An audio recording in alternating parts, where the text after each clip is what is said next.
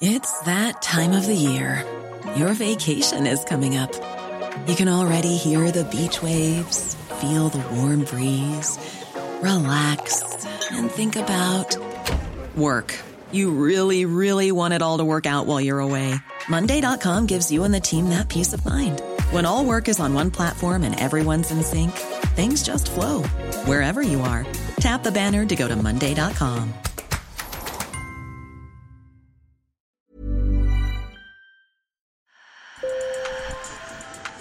Bonjour. Hello. Hola. Marhaba bikoum. Sur le fil, Le podcast d'actu de l'AFP. des nouvelles choisies pour vous sur notre fil info. Saviez-vous qu'en France, il existe une section e-sport en lycée? Elle vient de démarrer cette année au lycée Pierre de Coubertin à Nancy. L'établissement a ouvert sa section en octobre à 15 garçons fans de jeux vidéo sélectionnés parmi les élèves de cet établissement privé sous contrat. Ils se rêvent en champion, mais dans cet univers très sélectif, devenir pro est rarissime. Ce genre de filière a-t-elle du potentiel?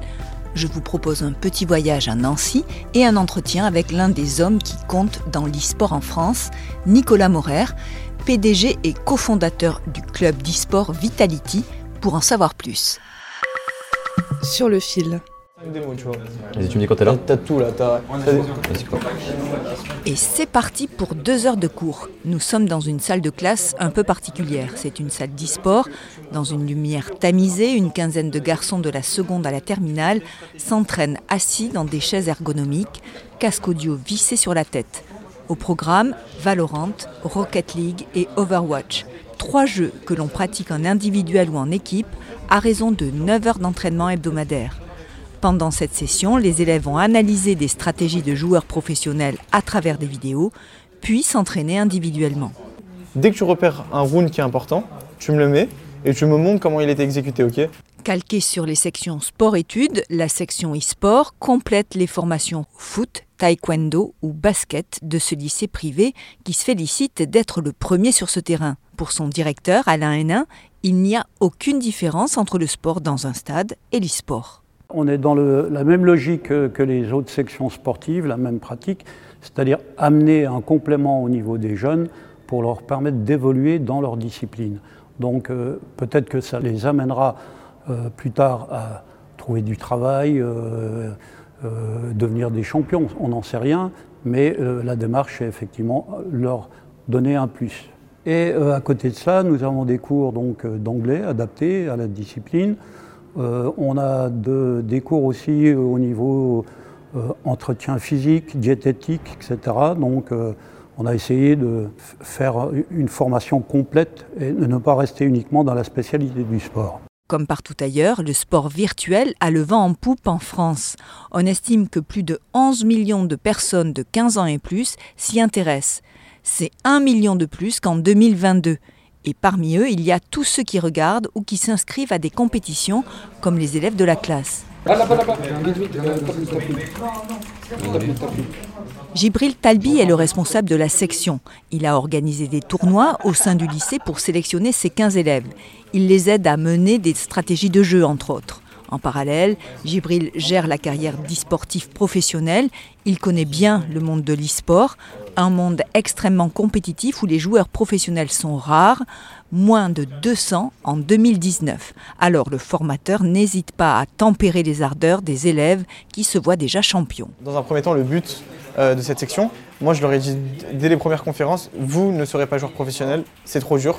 Euh, il y en aura peut-être un ou deux qui va sortir de cette section sur trois ou quatre années. Euh, et encore, je pèse mes mots. Moi, je leur ai dit directement, moi, j'ai jamais été fort aux jeux vidéo. Ça m'a jamais empêché de percer dans l'e-sport et de- d'en faire ma passion et d'en vivre. Donc, euh, ne baissez pas les bras. C'est pas parce que vous n'êtes pas fort que vous pouvez pas faire quelque chose. Il y a plein de métiers et il y a tellement de choses à faire. Il faut juste euh, euh, savoir travailler, avoir de la rigueur et, euh, et avoir faim. Mais Lucas, élève de 17 ans en terminale, est persuadé que son avenir professionnel est tout tracé. c'est un rêve de se dire on peut jouer pleinement son jeu vidéo et en faire son métier. Peut-être pour, des personnes euh, qui ne connaissent pas l'e-sport, se dire jouer à des jeux vidéo, ah d'accord, mais c'est pas un métier. Alors que pour nous, jeunes, c'est notre nouvelle génération, on est complètement dedans. Donc pour moi, on pour moi, le e-sport est un métier et je veux en vivre de ça. Mais il faut faire avec la réalité économique du secteur. En 2019, on comptait seulement 650 équivalents temps plein dans l'e-sport français. Alors Gibril Talbi montre aux élèves tous les métiers qui gravitent dans la galaxie e-sport. Dans le e-sport, il y a plein de métiers. Euh, jouer, c'est 1%. On a de la production, on a du journalisme, on a du community management, on a du project management, on a du nutritionnisme, on a de la prépa physique. Euh, il y a tous ces métiers qui rentrent en compte. Mais en fait, on peut vraiment euh, faire deux catégories entre le marketing digital et l'e-sport. Et il y a plein de métiers en fait qui croisent les deux. C'était en mai dernier à Bercy. 12 000 fans assistaient à la victoire de l'écurie française Vitality qui a remporté son premier major de Counter-Strike, un jeu de tir disputé à 5 contre 5, doté d'un prix de 500 000 euros.